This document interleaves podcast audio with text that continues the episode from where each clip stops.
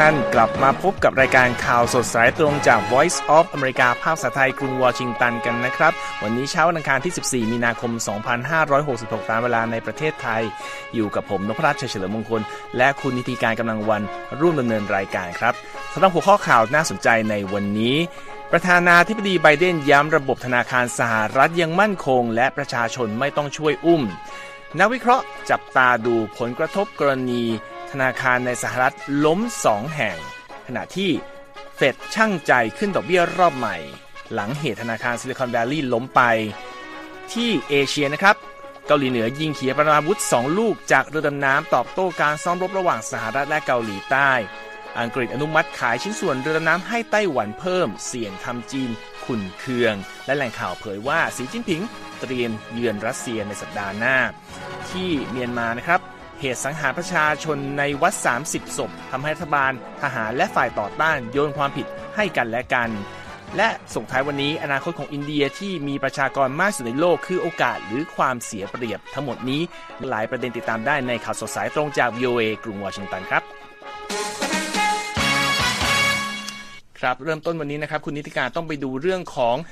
การล้มคลืนของธนาคารสองแห่งในสหรัฐว่ามีความคืบหน้าอย่างไรบ้างครับค่ะ ซึ่งเป็นประเด็นใหญ่นะคะในแง่ของเศรษฐกิจแล้วก็ทั่วโลกจับตากันใกล้ชิด วันนี้ทางประธานาธิบดีโจไบเดนนะคะ ออกมาให้ความมั่นใจกับชาวอเมริกันค่ะ เมื่อวันจันทร์โดยบอกว่า ระบบธนาคารของสหรัฐนั้นยังมีความยั่งยังมั่นคงอยู่นะคะ และจะได้รับเงินที่ฝากไว้กับธนาคารทั้งสองแห่งที่ล้มคลืนกลับคืนมานะคะ ขณะที่ประชาชนผู้เสียภาษีจะไม่ต้องมาช่วยนักลงทุนที่ประสบภาวะเงินลงทุนหดหายจากสถานการณ์ที่เกิดขึ้นในช่วงไม่กี่วันที่ผ่านมานะคะไปฟังเสียงของประธานาธิบดีสหรัฐกันค่ะ All customers who had deposits in these banks can rest assured, I want to rest assured they'll be protected and they'll have access to their money as of today. That includes small ทาง businesses. ประธานาธิบดีไบเดนกล่าวที่ทำเนียบข่าวนะคะว่าประเด็นแรกลูกค้าทุกคนที่มีเงินฝากไว้กับธนาคารซิลิคอนแวลลีย์และธนาคารซิกเนเจอร์สามารถมั่นใจได้ว่าทุกคนจะได้รับการคุ้มครอง และจะเข้าถึงเงินของตนตั้งแต่วันนี้เลย โดยจะไม่มีกรณีเงินศูนย์ และจะไม่มีการนำเงินภาษีของประชาชนมาดูแลปัญหานี้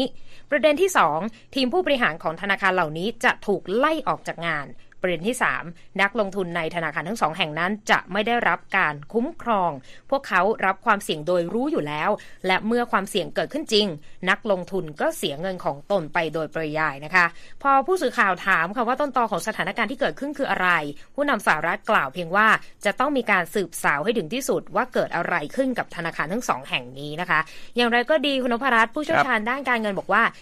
SVB และธนาคารซิกเนเจอร์เนี่ยได้รับผลกระทบจากอัตราดอกเบี้ยที่เพิ่มสูงนะคะ ซึ่งทำให้มูลค่าทางตลาดของสินทรัพย์ของทั้งคู่ ซึ่งรวมถึงหุ้นกู้และหลักทรัพย์ที่มีสัญญาจำนองค้ำประกันหดหายไปนะคะ โดยปกติแล้วธนาคารจะไม่ได้สูญเงินของตน ถ้าถือครองตราสารหนี้ไว้จนถึงเอ่อวันครบอายุวันสิ้นอายุครับแต่ถ้าถูกบีบให้ต้องถ่ายถอนก่อนเวลาเพื่อนำเงินมาเติมส่วนที่ผู้ฝากแห่ถอนกันออกไป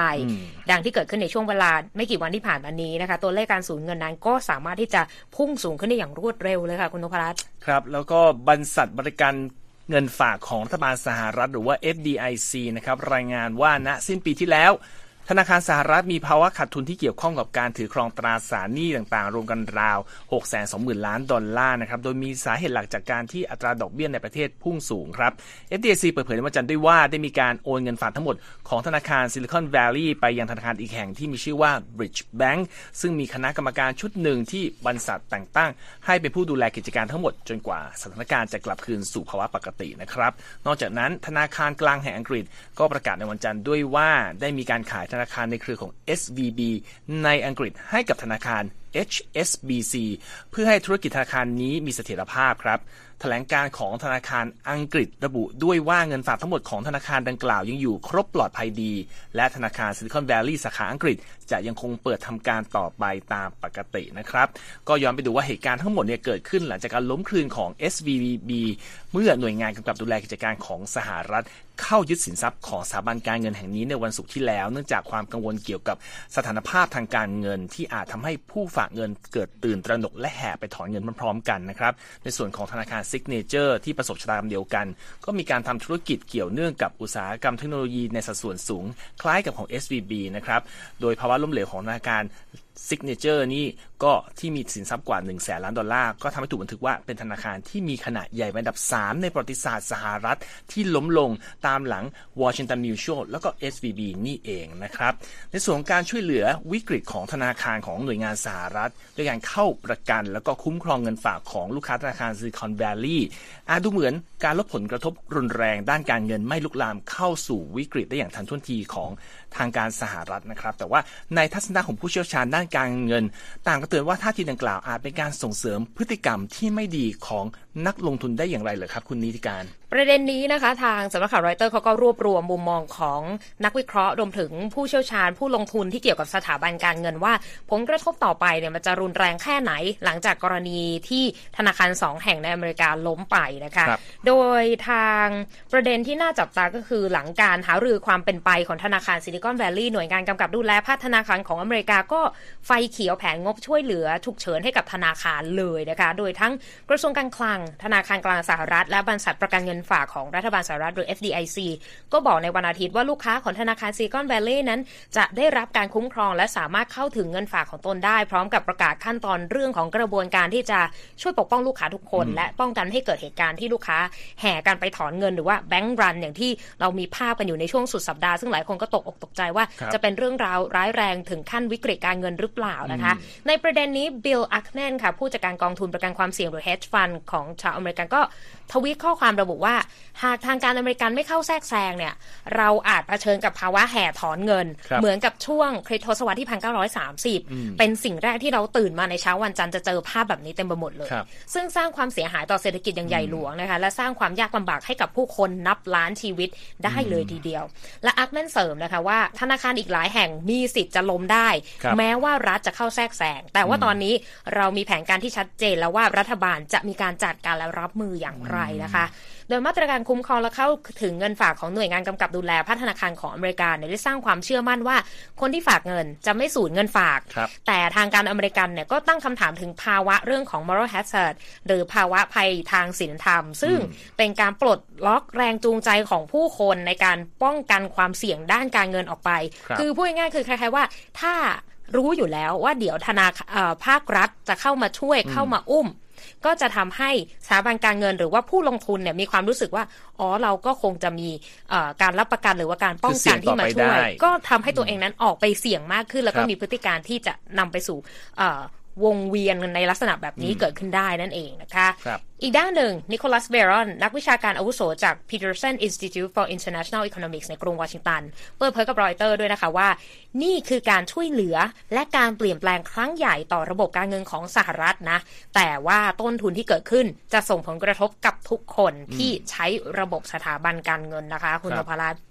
อีกด้านหนึ่งที่พูดถึงก็คือ เรื่องของธนาคารซิกเนเจอร์ที่มีสำนักงานใหญ่อยู่ที่นครนิวยอร์กก็ล้มครืนลงไปเช่นกัน เมื่อวันอาทิตย์ และกระบวนการยึดทรัพย์สินก็เริ่มต้นไปแล้วนะคะ ซึ่งประเด็นนี้หลายคนก็กังวลว่าจะส่งผลเสียต่อผู้เสียภาษี แล้วก็ประเด็นที่น่าจับตากันต่อก็คือระบบธนาคารกลางสหรัฐหรือเฟดนั้นทำให้กระบวนการต่างๆ ง่ายขึ้นสำหรับธนาคารในการกู้ยืมฉุกเฉินหรือเปล่านะคะ ซึ่งในเรื่องนี้ไมเคิลเอเวอรีและเบนพิกตันนักวางแผนกลยุทธ์ของธนาคาร Rabobank ค่ะเปิดเผยว่า ตอนนี้หากตอนนี้เฟดกำลังหนุนหลังทุกฝ่ายที่เผชิญกับความเดือดร้อนด้านสินทรัพย์ หรืออัตราดอกเบี้ย นั่นก็หมายความว่าพวกเขากำลังผ่อนคลายเงื่อนไขทางการเงินครั้งใหญ่อยู่นะคะ เช่นเดียวกับการเพิ่มภาวะของ moral hazard มากขึ้นไปอีกนะคะ ย้อนไปนิดนึง เพราะว่าประเด็นที่บอกว่ามาช่วยเหลือก็คือเงินฝาก 250,000 ดอลลาร์แรกของผู้ฝากเงินในธนาคารจะได้รับการคุ้มครองโดย FDIC นะคะครับซึ่งประเด็นเรื่องการล้มละลายของ SVB เนี่ยเป็นจุดประเด็นที่น่ากังวลสำหรับลูกค้ากลุ่มธุรกิจรายย่อยว่า เขาจะดึงเงินออกมาไม่ได้ และเอามาจ่ายเงินพนักงานไม่ได้ก็เป็นครับผลกระทบใหญ่ แล้วตอนนี้ข้อมูลของ FDIC ก็บอกว่า 89%ของเงินฝากราว2แสนล้านดอลลาร์ในธนาคาร SVB ในช่วงปลายปี 2022 เป็นเงินฝาก ที่ไม่ได้รับการคุ้มครองอ้างอิงนะคะ จาก FDIC นะคะครับแต่ว่าตอนนี้ทางสหรัฐก็มาปลดล็อกเรื่องความเสี่ยงดังกล่าวออกไปแต่ว่านักวิเคราะห์บางส่วนนะคะ ก็บอกว่าการกระทำในลักษณะนี้ของทางการสหรัฐเนี่ย ยังไม่ได้ถือว่าเป็นการอุ้มสถาบันการเงินแต่อย่างใดนะคะ เพราะว่าผู้ถือหุ้นกับลูกหนี้หรือว่าที่ถือเออ หุ้นกู้เนี่ยไม่ได้รับการคุ้มครองจากทางธนาคารนะคะ ก็จะไม่ได้รับความคุ้มครองในส่วนนี้ ภายใต้ความช่วยเหลือดังกล่าวด้วยนะคะครับแต่ว่าท่าทีของสหรัฐก็ผลักดันเรื่องของสัญญาซื้อขายล่วงหน้าของหุ้นสหรัฐและเอเชีย ในการซื้อขายเมื่อวันจันทร์ให้พุ่งสูง แต่ว่านักลงทุนก็กังวลต่อไป ประเด็นที่ต้องดูต่อก็คือว่าเฟดจะมีการพิจารณาปรับขึ้นอัตราดอกเบี้ยหรือเปล่า ซึ่งคุณนพรัตน์ก็มีประเด็นอัปเดต ล่าสุดเกี่ยวกับเรื่องนี้เดี๋ยวจะมาเล่าให้ฟังกันต่อนะคะ แต่ว่าในแง่ของฝากฝั่งยุโรปก็มีสะดุ้งสะเทือนกันเหมือนกันนะคะ เพราะว่าทางบรรดาขุนคลังและคณะกรรมาธิการด้านเศรษฐกิจของสหภาพยุโรปก็ออกมาให้ความเชื่อมั่นว่าเป็นการปลอบขวัญและการผู้ครับลงทุน อย่าว่าอย่ากังวลถึงความเสี่ยงของผลกระทบว่า พอสองแบงก์ใหญ่ในอเมริกาล้มปุ๊บ จะส่งผลกระทบมาถึงสถาบันการเงินของยุโรปหรือเปล่า เพราะว่าหุ้นธนาคารในยุโรปก็ร่วงหนักไปด้วยเช่นกันนะคะ ซึ่งถือว่าหนักสุดนับตั้งแต่สงครามรัสเซียกับยูเครนปะทุขึ้นเลยทีเดียวนะคะ ก็เป็นประเด็นที่ยังต้องติดตาม เพราะว่าทาง ทางคณะกรรมาธิการด้านเศรษฐกิจของสภาพยุโรปนะคะ ก็ยังบ่งชี้เมื่อวันจันทร์บอกว่ายังไม่เห็นความเสี่ยงว่าจะลุกลามมายังธนาคารยุโรปนะคะ แต่ก็บอกว่ามีความเป็นไปได้นะคะ ว่าจะเป็นผลผลพวงทางอ้อม แต่ว่าในตอนนี้ก็ยังไม่เห็นความเสี่ยงที่ออกมาจำเพาะเจาะจงชัดเจนค่ะ อืมครับ ก็เป็นสถานการณ์ที่อาจจะถูกคุมไว้ได้อยู่ แต่ก็มาดูต่อไปว่าจะมีผลกระทบด้านใดต่อนะครับ อย่างที่คุณนิติการเล่านะครับว่าทางเฟดหรือคณะอ่ากรรมการระบบธนาคารกลางสหรัฐ ก็มีกำหนดจะพบกันในสัปดาห์หน้านะครับ เพื่อตัดสินใจเรื่องอัตราดอกเบี้ย หลังจากกรณีการล้มคลืนของ SVB แล้วก็ Signature นะครับ Signature นะครับ โดยรายงานข่าวระบุว่า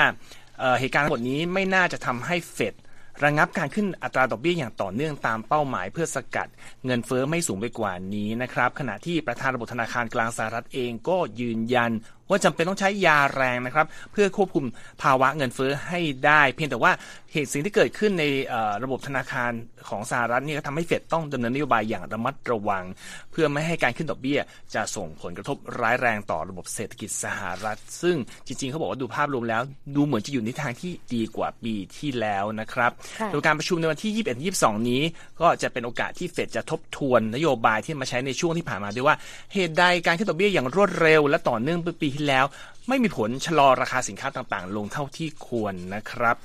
ก็ต้องดูต่อไปว่าเฟดจะมีการตัดสินใจเรื่องดอกเบี้ยอย่างไรนะครับในส่วนของภาพรวมของผลกระทบเรื่องนี้ไปดูกันที่การซื้อขายหลักทรัพย์ที่ตลาดหลักทรัพย์สหรัฐในวันจันทร์ครับก็ผสมกันไปครับดาวโจนส์ครับลดลง 90 จุด หรือประมาณ 0.3%ที่ 31,819 จุด S&P แทบไม่เปลี่ยนแปลงที่ 3,855 จุด NASDAQ บวกเล็กน้อยครับครึ่งเปอร์เซ็นต์ที่ 11,188 จุด ส่วนราคาทองคำวันนี้ก็แทบไม่เปลี่ยนแปลงซื้อขายเพิ่มเพียง 0.01%ที่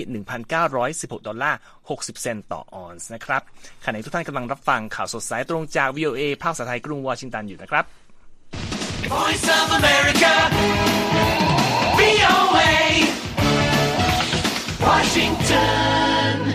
ครับ ไปดูเรื่องสถานการณ์เอ่อการเมืองความตึงเครียดทั่วโลกกันบ้างครับ ไปที่ บริเวณข้าสู่เกาหลีเหนือก่อนดีไหมค่ะ ล่าสุดในเกาหลีเหนือยิงขับขีปนาวุธสองลูกนะคะ จากเรือดำน้ำนอกชายฝั่งตะวันออกนะคะหนึ่งวันหลังจากที่รัฐบาลเปียงยางก็ออกมาเตือนว่าจะตอบโต้อย่างทรงพลัง ต่อการซ้อมรบระหว่างสหรัฐและเกาหลีใต้ที่เริ่มขึ้นในสัปดาห์นี้นะคะ สื่อของทางการเกาหลีเหนือค่ะ KCNA รายงานว่าการยิงขีปนาวุธดังกล่าวมีขึ้นในวันอาทิตย์ เพื่อแสดงแสนยานุภาพของเกาหลีเหนือในการตอบโต้ด้วยกองกำลังที่มีพลังอำนาจล้นเหลือนะคะ ต่อลัทธิจักรปรรดินิยมของสหรัฐ และกองกำลังหุ่นเชิดของเกาหลีใต้นะคะ KCNA ระบุว่าขีปนาวุธของเกาหลีเหนือเดินทางไปไกลราว 1,500 กิโลเมตร ลอยอยู่ในอากาศเป็นเวลา 125 นาที โดยเป็นการยิงจากเรือดำน้ำวีรบุรุษ 24 สิงหาคมที่อยู่ในช่วงการทดลองนะคะครับฝั่งเกาหลีใต้ค่ะมีคำแถลงว่าตรวจพบการยิงขีปนาวุธจากเรือดำน้ำและกำลังวิเคราะห์รายละเอียดร่วมกับสหรัฐอยู่นะคะทั้งนี้เกาหลีเหนือค่ะกำลังทดสอบขีปนาวุธที่สามารถยิงได้จากหลายแพลตฟอร์ม ด้วยการรวมทั้งจากเรือดำน้ำซึ่งยากที่จะตรวจจับและอาจเพิ่มพิสัยทำการของขีปนาวุธที่กรุงเปียงยางมีอยู่ด้วยนะคะครับแล้วเมื่อวันจันทร์ทางสหรัฐและเกาหลีใต้ก็เริ่มการซ้อมรบรอบใหม่เป็นเวลา 11 วันคุณนพรัตน์ซึ่งรวมถึงการซ้อมรบภาคพื้นดินครั้งใหญ่ที่สุดในรอบ 5 ปีนะคะ ซึ่งสร้างความไม่พอใจต่อรัฐบาลเตียงอย่างที่มองว่าตอนเนี้ยเป็นการยั่วยุอยู่นะคะ โดยเมื่อวันอาทิตย์ผู้นำเกาหลีเหนือคิมจองอึนก็เป็นประธานในการประชุมร่วมกับคณะกรรมาธิการด้านการทหารของเกาหลีเหนือนะคะ เพื่อที่จะหารือเรื่องการใช้มาตรการตอบโต้ที่เข้มแข็งและมีประสิทธิภาพ ในกรณีที่สหรัฐและเกาหลีใต้นั้น ยั่วยุจนเกินขอบเขตหรือว่า ล้ำเส้นมากเกินไปค่ะ ครับจากเรื่องของความตึงเครียดของเกาหลีนะครับ มาดูกันที่เรื่องของจีนและไต้หวันบ้าง เพราะอังกฤษเพิ่งอนุมัติการขายชิ้นส่วน แล้วก็เทคโนโลยีเรือดำน้ำให้ไต้หวันเพิ่มครับคุณนิติการค่ะภายใต้นโยบายยกระดับศักยภาพของกองทัพเรือไต้หวัน ซึ่งก็อาจส่งผลกระทบต่อความสัมพันธ์ระหว่างอังกฤษกับจีนแผ่นดินใหญ่ได้ตามรายงานของรอยเตอร์นะครับ มูลค่าของใบอนุญาตส่งออกชิ้นส่วน และเทคโนโลยีของเรือดำน้ำที่อังกฤษขายให้ไต้หวันนะครับเพิ่มขึ้นเป็นกว่า 200 ล้านดอลลาร์ในช่วง 9 เดือนแรกของปีที่แล้ว ซึ่งก็สูงกว่ามูลค่าใบอนุญาตของช่วง 6 ปีก่อนหน้านั้นรวมกัน อันนี้อ้างจากข้อมูลของรัฐบาลอังกฤษที่รอยเตอร์รวบรวมมานะครับทางกระทรวงการต่างประเทศจีนก็มีแถลงการออกมานะครับว่าหากข้อมูลนี้เป็นความจริง จะถือเป็นการละเมิดหลักการจีนเดียวบ่อนทำลายที่ปไตยและผลประโยชน์ด้านความมั่นคงของจีน และทำลายสันติภาพและเสถียรภาพในบริเวณช่องแคบไต้หวันด้วยนะครับ ที่ผ่านมาอังกฤษไม่ได้ยอมรับไต้หวันในฐานะประเทศนะครับ แล้วก็ไม่มีความสัมพันธ์ทางการทูตอย่างเป็นทางการกับรัฐบาลไทเป แต่ก็มีสำนักงานที่ทำหน้าที่คล้ายกับสถานทูตของอังกฤษในไต้หวัน แล้วก็ยังคงรักษาความสัมพันธ์ด้านการค้า และเศรษฐกิจระหว่างทั้งสองเอาไว้ทางโฆษกรัฐบาลอังกฤษมีแถลงการเรื่องนี้นะครับ บอกว่าอังกฤษได้อนุมัติใบอนุญาตส่งออกสินค้าควบคุมบางอย่างแก่ไต้หวันมานานแล้ว โดยพิจารณาเป็นกรณีกรณีไป แล้วก็สอดคล้องกับกฎเกณฑ์ที่นำมาใช้ในการควบคุมการส่งออก อาวุธ และก็สินค้าบางประเภทด้วยครับ ค่ะขยับไปที่ข่าวล่าสุดนะคะ ซึ่งรอยเตอร์ก็รายงานโดยอ้างแหล่งข่าวที่ระบุนะคะ ว่าทางครับประธานาธิบดีจีนสีจิ้นผิง เตรียมเดินทางเยือนรัสเซียเพื่อพบหารือกับประธานาธิบดีวลาดิเมียร์ปูตินแห่งรัสเซียในสัปดาห์หน้า ซึ่งหากเป็นจริงนะคุณนพรัตน์ครัก็บจะถือว่าเร็วกว่าที่คาดกันไว้นะ โดยแผนการเยือนครั้งนี้ค่ะมีขึ้นในขณะที่จีนก็เสนอตัวเป็นผู้ไกล่เกลี่ยความขัดแย้งในยูเครน ซึ่งถูกวิจารณ์และเคลือบแคลงสงสัยจากชาติตะวันตกในช่วงที่ผ่านมานะคะ โดยสื่อรัสเซีย TASS ค่ะรายงานเมื่อ 30 มกราคมว่าทางประธานาธิบดีปูตินได้เชื้อเชิญให้สีเยือนรัสเซียในช่วงฤดูใบไม้ผลิขณะที่สื่อ The Wall Street Journal ก็รายงานเมื่อต้นเมื่อต้นเดือนนะคะว่าประธานาธิบดีสีนั้นอาจเยือนกรุงมอสโกในเดือนเมษายน หรือเดือนพฤษภาคมนะคะครับทั้งกระทรวงต่างประเทศจีนและรัฐบาลรัสเซียก็ยังไม่ได้แสดงความเห็นในเรื่องนี้ค่ะ ขณะที่แหล่งข่าวก็เปิดเผยกำหนดการดังกล่าว แต่ก็ปฏิเสธที่จะเปิดเผยรายชื่อเนื่องจากเป็นเรื่องที่อ่อนไหวนะคะ เมื่อเดือนที่แล้วค่ะประธานาธิบดีปูตินต้อนรับรัฐมนตรีต่างประเทศจีนหวังอี้ที่เยือนกรุงมอสโก และส่งสัญญาณว่าประธานาธิบดีสีอาจเดินทางไปรัสเซียในเร็วๆนี้ และที่ผ่านมาย้อนไปสักนิดหนึ่งประธานาธิบดีสีจิ้นผิง กับประธานาธิบดีปูติน พบกันซึ่งหน้ามาแล้วถึง 39 ครั้งนะคุณนพรัตน์ครับโดยครั้งล่าสุดก็มีขึ้นที่การประชุมสุดยอดของประเทศแถบเอเชียกลาง เมื่อเดือนกันยายนปีที่แล้ว และเมื่อวันจันทร์นะคะ ประธานาธิบดีของจีนก็เพิ่งสรุปการประชุมประจำปีของรัฐสภาประชาชนจีน หลังจากที่ได้รับการรับรองอย่างเป็นทางการ ให้ดำรงตำแหน่งประธานาธิบดีสมัย3 ต่อไปอีก 5 ปีค่ะครับก็อันนั้นก็เป็นเรื่องของความเป็นไปในจีนนะครับ ขยับมาใกล้บ้านเราหน่อยที่เมียนมาครับ รัฐบาลฐานเมียนมาแล้วก็กองกำลังฝ่ายแข่งข้อต่อต้านรัฐบาล กล่าวหากันและกันครับ ว่าเป็นผู้สังหารประชาชน และพระพิสุมากกว่า 30 คนที่หลบซ่อนตัวอยู่ในวัดแห่งหนึ่งในรัฐฉานนะครับ ตามรายงานของ AFP โดยกองกองกำลังชาติพันธุ์สองกลุ่มในรัฐฉานคือกองกำลังปกป้องชนชาติกะเหรี่ยงหรือ KNDF และกองกำลังแห่งชาติปะโอ รายงานว่าฐานเมียนมาบุกเข้าไปในหมู่บ้านนามเนียนเมื่อวันเสาร์นะครับ แล้วก็ได้สั่งให้ประชาชนส่วนหนึ่งที่ซ่อนตัวอยู่ในอารามของวัดแห่งหนึ่ง ออกมาข้างนอก จากนั้นก็ยิงสังหารประชาชน 33 คน ซึ่งนั้นมีพระภิกษุอยู่ 3 รูปนะครับ ด้านโฆษกรัฐบาลฐานเมียนมาจอมินตุน ยืนยันครับว่าเหตุยิงปะทะกันที่หมู่บ้านนามเนียน และก็เกิดขึ้นจริง และมีสมาชิกกองกำลังต่อต้านรัฐบาลเสียชีวิตหลายคน แต่ว่าทางโฆษกระบุว่า ชาวบ้านที่เสียชีวิตที่วัดดังกล่าวนั้นถูกยิงโดยนักรบของกองกำลังปกป้องประชาชน หรือว่า PDF แต่ว่าไม่ได้ระบุว่ามีผู้เสียชีวิตกี่คนนะครับ ก็มีการเผยแพร่ภาพที่บอกว่ามาจากสถานที่ดังกล่าว ที่ทาง AFP ก็ได้รับมาด้วยทั้งภาพนิ่งแล้วก็วิดีโอนะครับ ก็ต้องมีการตรวจสอบต่อไปว่าฝ่ายใดเป็นผู้ที่พูดความจริงนะครับ จากเอ่อที่เอเชียเรากลับมาที่สหรัฐกันบ้าง มีค่ะรายงานที่น่าจับตาดูใช่ไหมครับ เป็นตัวเลขที่ไม่อยากให้เพิ่มขึ้นเลยนะคะ คือสถิติของอาชญากรรมที่เกิดขึ้นจากความเกลียดชังหรือว่า hate crime ในอเมริกา ซึ่งพุ่งสูงอย่างรวดเร็วในปี 2021 นะคะ แต่ระดับสูงสุดเป็นประวัติการณ์เกือบ 11,000 ครั้งครับอันนี้เป็นรายงานส่วนเสริมจากรายงานประจำปีของทางสำนักงานสืบสวนกลางสหรัฐหรือ FBI นะคะรายงานระบุว่าคดีที่ถูกจัดในกลุ่ม hate crime ในปี 2021 นั้นเพิ่มขึ้น 31%จากระดับ163 ครั้งเป็น 1840 ครั้งนะคะครับโดยข้อมูลทางการระบุว่าอาชญากรรมประเภทนี้พุ่งเป้าไปที่คนผิวดำเพิ่มขึ้น 14%ขณะที่ตัวเลขของอาชญากรรมนี้เกิดขึ้นกับผู้ที่มีเชื้อสายเอเชียพุ่งสูงถึง 167%นะคะมาเป็น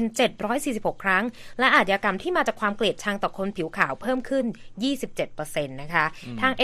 FBI ได้ให้คำจำกัดความของอาชญากรรมจากความเกลียดชังหรือว่า hate crime ว่าเป็นการก่ออาชญากรรมที่มีเหตุจูงใจไม่ว่าจะทั้งหมดหรือบางส่วน โดยอคติของผู้ก่อเหตุที่มีต่อเชื้อชาติ ศาสนา ความทุพพลภาพ รสนิยมทางเพศ ชาติพันธุ์ เพศ หรืออัตลักษณ์ทางเพศนะคะสำหรับรายงานสถิติอาชญากรรมจากความเกลียดชังประจำปี 2022 ของ FBI ก็มีกำหนดที่จะจัดพิมพ์ออกมาในช่วงฤดูใบไม้ร่วง โดยหน่วยงานก็คาดการณ์นะคะว่าตัวเลขในปีล่าสุดนั้นน่าจะสูงกว่าที่บันทึกได้ในปี 2021 ค่ะ ครับ ก็เมื่อมีรายงานมาเราจะนำมาเสนอให้รับทราบกันนะครับ ทุกท่านสามารถรับฟังแล้วก็อัดไปกลับไปอ่านรายละเอียดทั้งหมดของเรานะครับที่เสนอไปในวันนี้ทาง voa thai com และติดตามเราผ่าน Facebook Instagram Twitter และ YouTube voa thai รวมทั้งกลับไปฟังย้อนหลังได้ที่ Spotify voa thai ได้นะครับ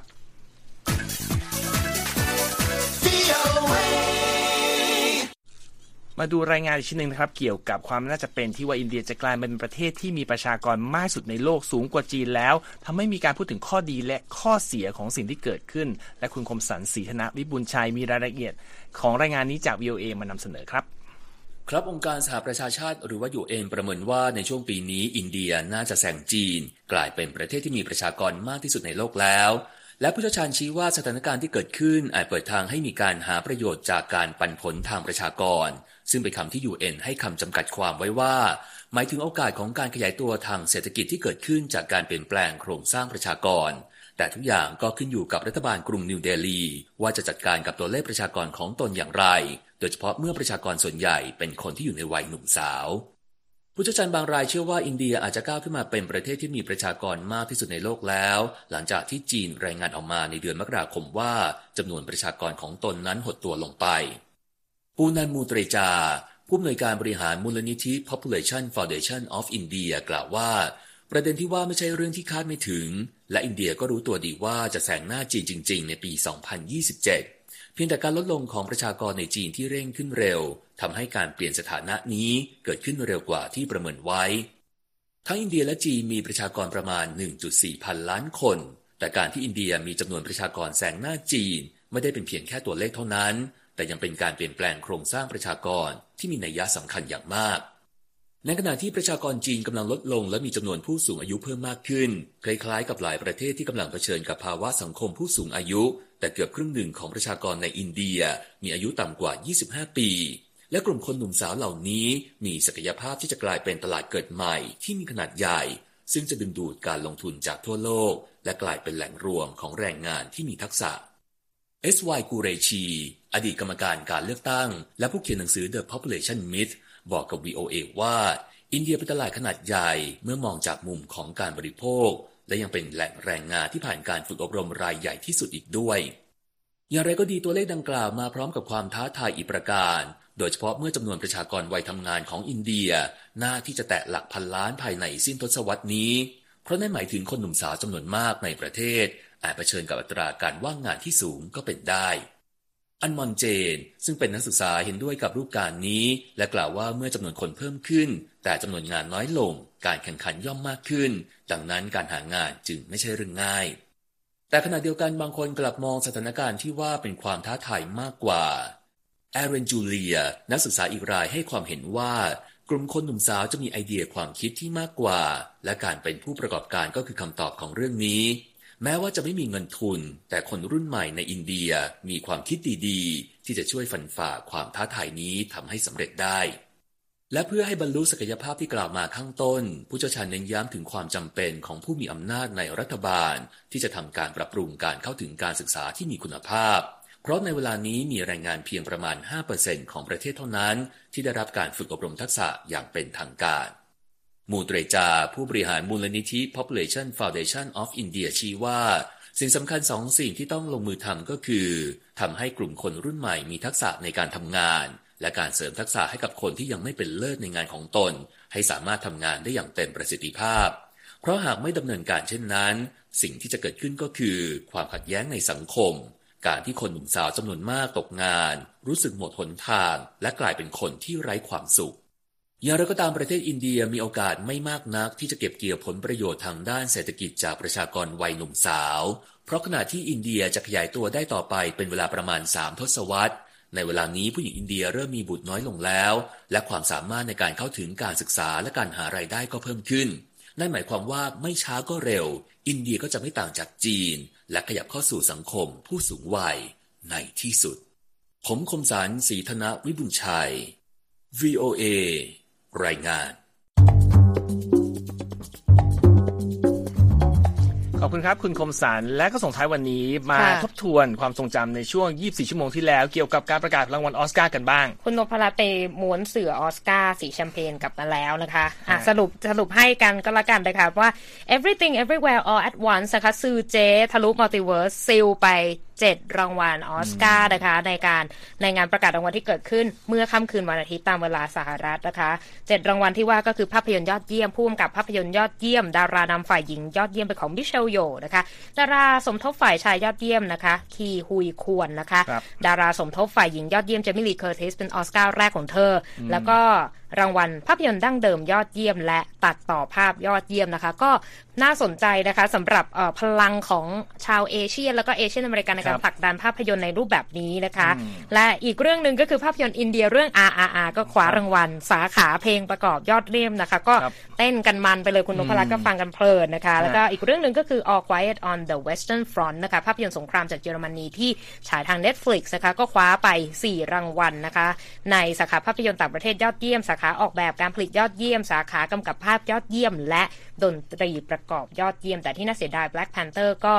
ชวดรางวัล นักแสดงสมทบยอดเยี่ยม และเพลงประกอบยอดเยี่ยมไป แต่ว่าก็ได้รางวัลออกแบบเครื่องแต่งกายยอดเยี่ยมไปนะคะ ก็เป็นการแจกรางวัลบางทีก็เหมือนกับปลอบใจนะ หนังฟอร์มยักษ์ ทำเงินเยอะอย่างเช่นท็อปกันก็ได้เรื่องของ sound เสียง ในอวตารก็ได้เรื่องของ visual effect ไป ก็ค่ะแจกรางวัลปลอบใจกันไปนะครับค่ะก็ถูกใจสมใจใครหรือเปล่าก็ลองไปดูหาชมมันได้นะครับ ก็วันนี้ก็หมดเวลาของ VOA ไทยแล้วนะครับ ผมนพรัตน์ ชัยเฉลิมมงคล และคุณนิติการกันวันต้องลาไปก่อนนะครับ สวัสดีครับ สวัสดีค่ะ Voice of America, Washington. ครับและที่จบไปเป็นรายการจาก VOA ภาคภาษาไทย รายงานสดส่งตรงจากกรุงวอชิงตันประเทศสหรัฐ คุณผู้ฟังสามารถติดตามข่าวสารจากทั่วโลกได้ในทุกที่ทุกเวลาที่เว็บไซต์ voa thai com รวมถึงทุกช่องทางในโซเชียลมีเดีย Facebook YouTube Twitter และ Instagram เริ่มต้นวันด้วยการอัปเดตข่าวสารจากทั่วโลก ผ่านรายการข่าวสดสายตรงจาก VOA ภาคภาษาไทย และสุดสัปดาห์กับ VOA ทั้งยังเรียนรู้เรื่องราวทางวัฒนธรรม และไลฟ์สไตล์ผ่านรายการภาษาอังกฤษแบบอเมริกันของเรา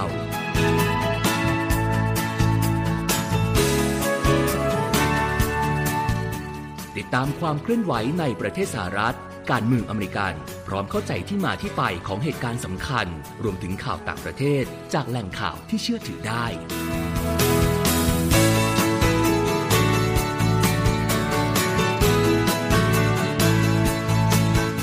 นอกจากนี้ VOA ยังมีบทสัมภาษณ์และคอนเทนต์แบบ Exclusive จากบุคคลที่น่าสนใจหลากหลายวงการ และยังมีเรื่องราวของคนไทยในประเทศสหรัฐอีกด้วย